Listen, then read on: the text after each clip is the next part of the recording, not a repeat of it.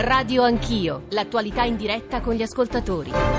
Sono le nove e un quarto, alle spalle abbiamo una prima mezz'ora dedicata all'ordinanza della Corte Assise di Milano che ha rinviato alla Corte Costituzionale la questione insomma sollevata dal caso Cappato di Jay Fabo, e poi un'intervista che voi ascoltatori, Daniele Verdù del Paese, il sottoscritto, si è fatta al Presidente del Parlamento Europeo Antonio Tajani. Lo dico solo perché chi abbia voglia insomma di riprendere o di riascoltare frammenti di, quei, del, di quanto è andato in onda può farlo sulla nostra app, sulla nostra pagina Facebook, sul nostro profilo, sul nostro sito. Adesso noi apriamo due capitoli che sappiamo cari agli ascoltatori perché riguardano l'economia, quindi la vita, la vita di tutti noi, le pensioni, ehm, che affronteremo dapprima sulla base dei dati sul P I L resi noti ieri e poi eh, sulla base dei dati sull'A P E volontaria, le domande presentate, il numero di domande accolte. Sono insomma eh, due questioni eh, crediamo molto importanti e sulle quali proveremo a, a dare degli approfondimenti con la voce appunto di esperti, di tecnici, eh, di politici. Tre tre cinque sei nove nove due nove quattro nove per sms, whatsapp, whatsapp audio, radio anch'io chiocciola rai punto it per i messaggi di posta elettronica, ancora l'account su Twitter, i social network, la radiovisione. Dicevo i dati eh, sulla crescita del nostro prodotto interno lordo, eh, per aiutarci eh, cito i titoli da Messaggero e Sole ventiquattro Ore. Il P I L duemiladiciassette cresce all'uno virgola quattro per cento, è il top da sette anni, ma siamo ultimi nell'Unione Europea. Eh, stessa cosa il Sole ventiquattro Ore. In Europa l'Italia resta in coda, poi ci sono le analisi più diverse, ne prendo una che ovviamente sottolinea gli aspetti più critici, essendo quella del manifesto Luigi Pandolfi, che dice in sostanza: all'Italia mancano ancora cinque virgola sette punti per tornare ai livelli pre-crisi duemilaotto. Gentiloni saluta con favore la performance che ieri l'Istituto di Statistica ha sottolineato, però l'inflazione resta ancora troppo sotto al due per cento, che è l'auspicio, come sapete, del, pres- del governatore della Banca Centrale Europea eh, Mario Draghi. E poi eh, continuiamo ad avere un numero molto alto di poveri, eh, classifica Eurostat in termini assoluti, abbiamo il numero più alto di poveri in Europa, dieci milioni e mezzo su un totale di settantacinque. Parliamo di persone che hanno difficoltà a fare un pasto proteico ogni due giorni, curarsi, riscaldare a sufficienza la casa, acquistare un paio di scarpe. E poi la distribuzione della ricchezza in questi anni, anche nonostante la crescita degli ultimi mesi, continua a essere molto iniqua. Ora non entro in tutti i, i, i decimali a chi sono andati i soldi, ma insomma è un dato e un'indicazione generale. E poi da ultimo, se gli italiani stanno male ma c'è crescita, soprattutto industriale, perché c'è la produzione industriale che cresce bene per chi si produce, e la conclusione è, è che l'Italia, l'Italia sta esportando moltissimo, è la domanda estera in pratica che sta trainando la nostra economia, mentre i connazionali stringono la cinghia. Morale: l'Italia è uscita dalla crisi più acuta del dopoguerra, ma la stragrande maggioranza degli italiani continua a rimanerci dentro. Abbiamo bisogno delle vostre storie, delle vostre idee e anche di quello che voi sperimentate nella vita di tutti i giorni. Luigi Marattin, consigliere economico di Palazzo Chigi, Partito Democratico. Professore, buongiorno, benvenuto. Buongiorno. Stefano Fassina, eh, economista anch'egli, è stato anche viceministro nel, go- nel governo eh, Monti, ma adesso è in Liberi Uguali e ha una posizione molto critica rispetto agli ultimi governi. E buongiorno Fassina, benvenuto. Buongiorno, ma era il governo Letta. Scusi, il governo Letta, mi perdoni Fassina. E Mario Baldassarri, presidente, economista anch'egli, presidente Centro Studi Economia Reale, è stato senatore, è stato viceministro dell'economia, governo Berlusconi, e questa volta non mi sbaglio, professor Baldassarri, giusto? No, è giusto, buongiorno a tutti. Allora Marattini, io ho elencato dati, numeri, titoli e prime interpretazioni. Va bene, stiamo uscendo dalla crisi, eh, uno più uno e quattro nel duemiladiciassette, ma restiamo il fanalino di coda. Perché, professor Marattini? Beh, il gap con l'Europa si sta riducendo. Se noi guardiamo, la Gran Bretagna ha fatto uno virgola cinque l'anno scorso, quindi sono leggerissimamente di più rispetto a noi, e se guardiamo i dati trimestrali, sono quindi i dati a più breve sequenza, vediamo il gap si sta riducendo. Perché? Perché noi abbiamo avuto una febbre, come tutta Europa, che è l'impatto della crisi, e in più abbiamo avuto una malattia un pochino più antica, nel senso che l'Italia sono vent'anni fondamentalmente che ha smesso di crescere a livelli sostenuti, perché la produttività del lavoro ha smesso di aumentare, il che non vuol dire che i lavoratori sono sfaticati, vuol dire che il sistema ha smesso di funzionare bene e di adattarsi al nuovo contesto competitivo. Questa è una cosa che abbiamo solo noi. Pensi che la produttività del lavoro dal novantasei al duemilasedici è cresciuta del trentuno per cento nell'area O C S E e solo del cinque per cento in Italia, che spiega anche perché i salari hanno una dinamica più bassa. Quello che abbiamo provato a fare in questi anni di governo è curare sia la febbre quindi il calo di domanda, rimettendo un po' di soldi in tasca a famiglie e imprese con gli ottanta euro, con l'abbassamento dell'I R E S, l'abolizione dell'IMU agricola, eccetera, ma soprattutto provare a curare il, non voglio chiamarlo tumore, è una brutta parola, ma insomma questa malattia più antica sulla produttività, aggredendo nodi più strutturali, la dimensione media d'impresa, l'efficienza della giustizia, della pubblica amministrazione, il sistema fiscale, eccetera. Quello che ci proponiamo di fare nei prossimi anni è continuare su questa linea, sia continuando a ridurre le tasse. Ridurremo l'I R E S alle imprese al ventidue per cento, riparemo il sistema di sostegno. Però, professor Marattin, scusi, la interrompo, le faccio un'obiezione, poi immagino che Fassina e Baldassarri ne faranno di molto più puntuali e tecniche io. delle mie, però eh, sono provvedimenti, quelli che lei ha indicato, che ormai hanno insomma, più di un anno, un anno e mezzo, eppure continuiamo ad avere anche nel trimestre dei tassi di crescita più bassi degli altri europei. Ma guardi, uno degli equivoci più grandi della politica economica è pensare che pochi mesi o persino a volte pochi anni bastino a risolvere il problema. In economie complesse come le nostre, non è che il momento in cui tu approvi un decreto legge, il giorno dopo, la settimana dopo, il mese dopo o persino l'anno dopo, lo stiamo vedendo addirittura con le politiche monetarie della B C E, si hanno dei risultati. I meccanismi di trasmissione sono una cosa complessa, per questo io fugo sempre dalle analisi populiste troppo demagogiche. Quando si fa un provvedimento ci vuole un po' di tempo prima che gli effetti si vedano. Guardi l'iperammortamento e il sì. superammortamento sulle imprese. Ora gli investimenti stanno decollando, stanno cominciando a decollare, è un provvedimento di due anni fa. Quindi lei dice che il futuro governo beneficerà di questi provvedimenti, più di sì. quanto lo abbia fatto l'attuale. Ma questo è interessante. Professor Marattin, torneremo ovviamente da lei. Eh, Stefano Fassina e Mario Baldassarri credo che muoveranno delle critiche da due punti diversi. Ora non voglio dire quello di Fassina più keynesiano, quello di Baldassarri più liberale, ma insomma no, non voglio mettere in bocca a loro eh, la mia lettura della loro lettura. lettura dello stato delle cose, però Stefano Fassina ha sentito eh, Marattin e immagino che condivida solo in parte la sua impostazione. Sì, perché i dati di ieri rendono chiaro quanta retorica e quanta demagogia ehm, vi sia stata e vi sia eh, nell'enfasi del governo prima Renzi e poi del Gentiloni sul fatto che siamo ripartiti. È vero, siamo ripartiti, ma perché è ripartita tutta l'Eurozona grazie alla politica monetaria della B C E e noi ehm, rimaniamo con uno scarto che è quello degli ultimi vent'anni, perché le politiche che sono state fatte in questi anni hanno avuto respiro cortissimo, erano mh, sostanzialmente finalizzate a operazioni elettorali, vari bonus, e quindi non abbiamo intaccato quel, quel differenziale tra di noi e la media europea. La crescita è ripartita, ma siamo ultimi come lo siamo stati per un lungo periodo. Che cosa avremmo dovuto fare? Ecco, questo è il punto. Avremmo, avremmo dovuto uh, finanziare investimenti pubblici in piccole opere invece che bonus. E il governo ha seguito uh, diciamo, la politica supply side, che vuol dire la politica dell'offerta, punta Sul, eh, diciamo, a migliorare le condizioni delle, eh, delle imprese che esportano, ma le imprese che esportano sono solo un quarto, tre quarti delle nostre imprese vive di domanda interna. Quindi noi avremmo dovuto attraverso investimenti... È per questo, Fassina, scusi, le ridò subito la parola, che Luigi Pandolfi oggi sul manifesto dice eh, l'Italia esporta la domanda estera che traina l'economia, ma la stragrande maggioranza degli italiani continua a rimanere dentro la crisi.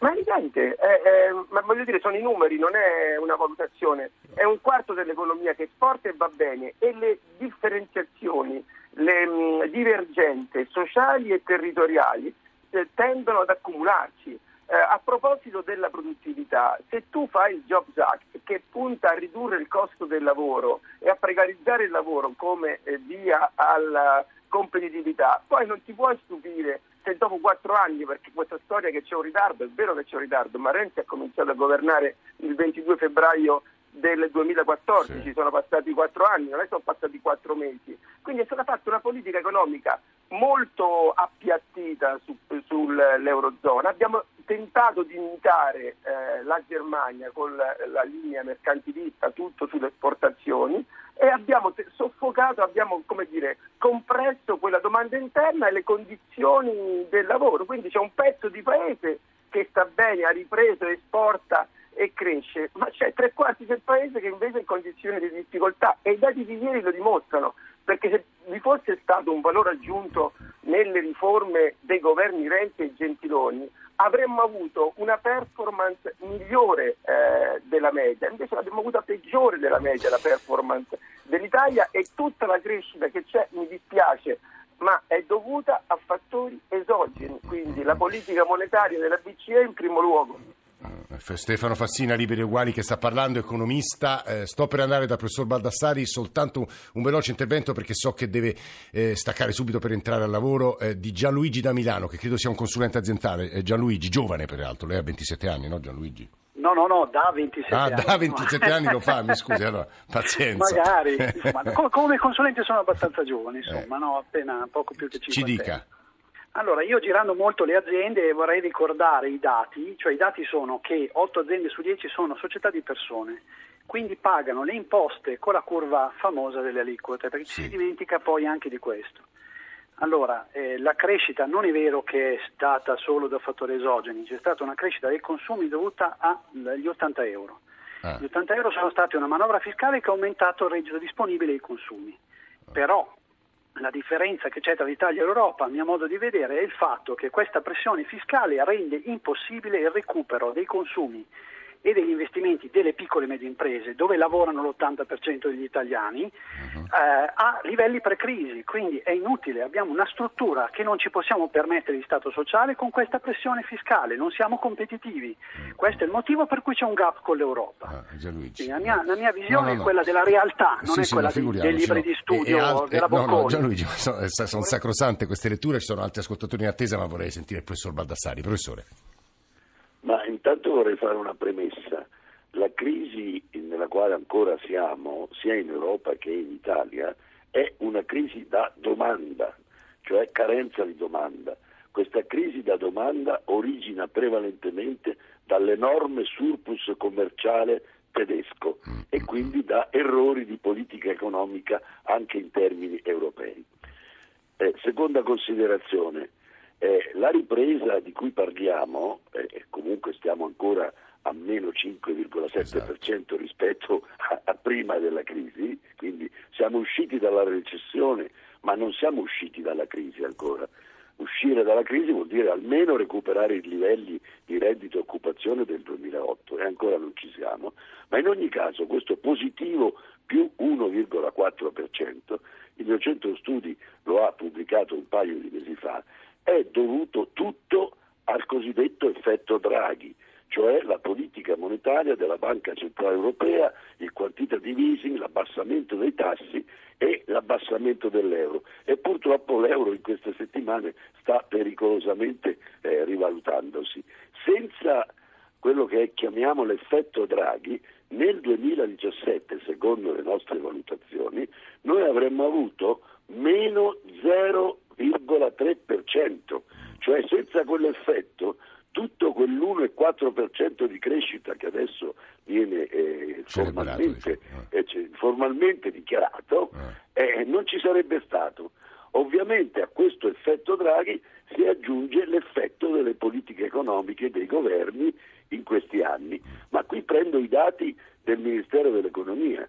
Il governo e l'onestà intellettuale del ministro Padoan scrive nel suo D E F che valuta l'effetto delle sue politiche economiche come una spinta alla crescita pari al più zero virgola due per cento, sì. Il che vuol dire senza Draghi e senza il governo saremmo stati a meno zero virgola cinque ancora nel duemilasette, con le politiche del governo saremmo stati a meno zero virgola tre e fortunatamente diciamo spinti dall'effetto della politica monetaria della Banca Centrale Europea di Mario Draghi siamo, siamo andati. Professor Baldassarri, allora le faccio un'altra domanda, e cioè lei che strategia avrebbe messo in campo, che cosa farebbe in sostanza se fosse Ministro dell'Economia?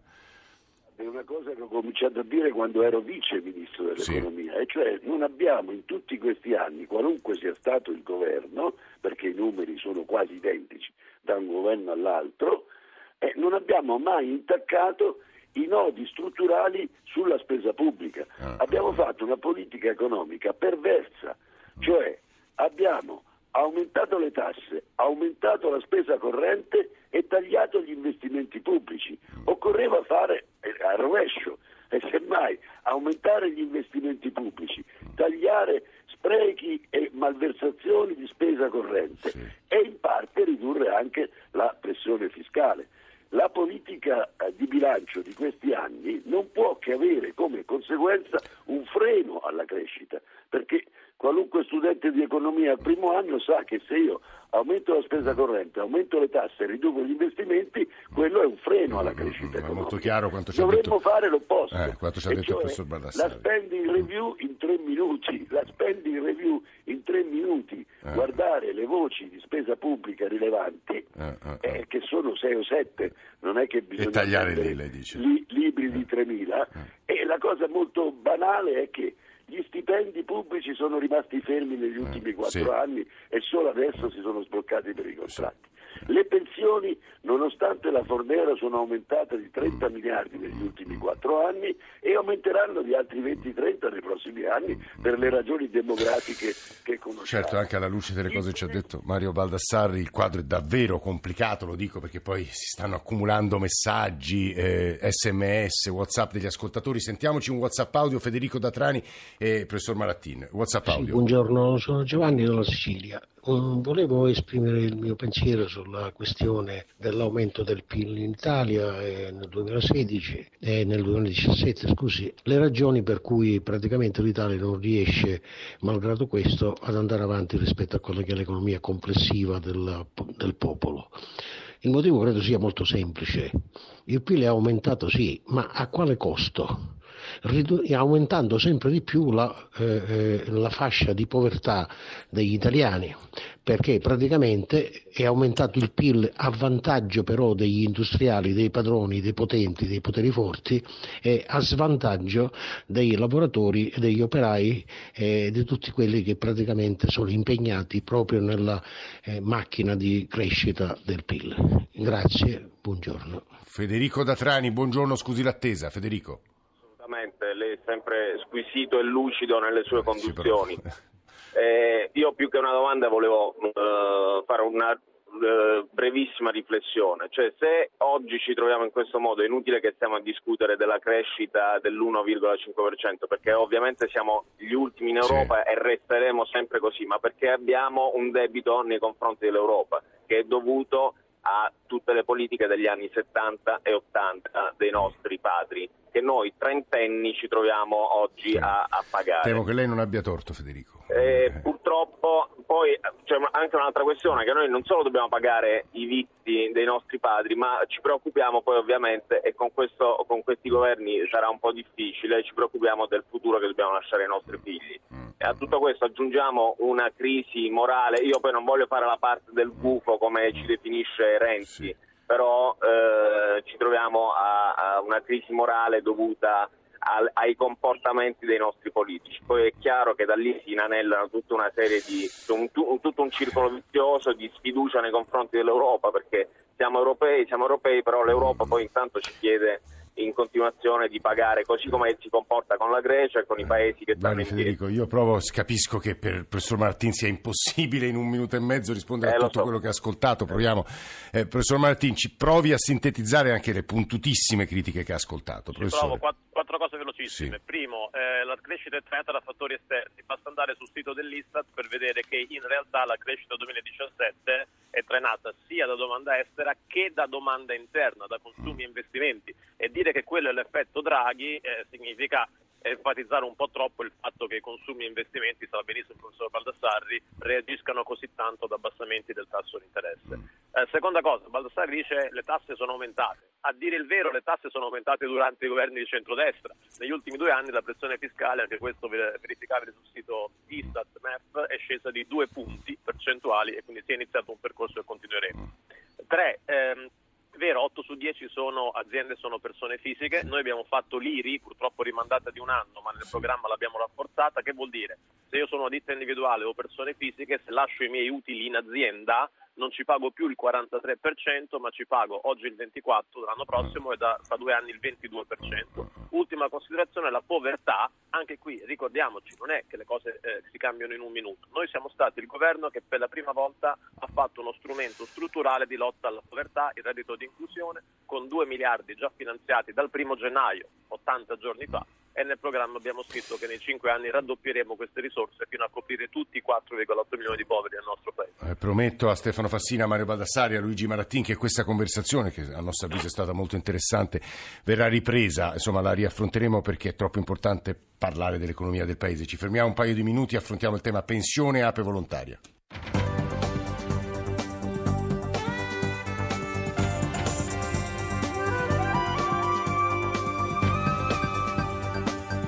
Rai Radio uno.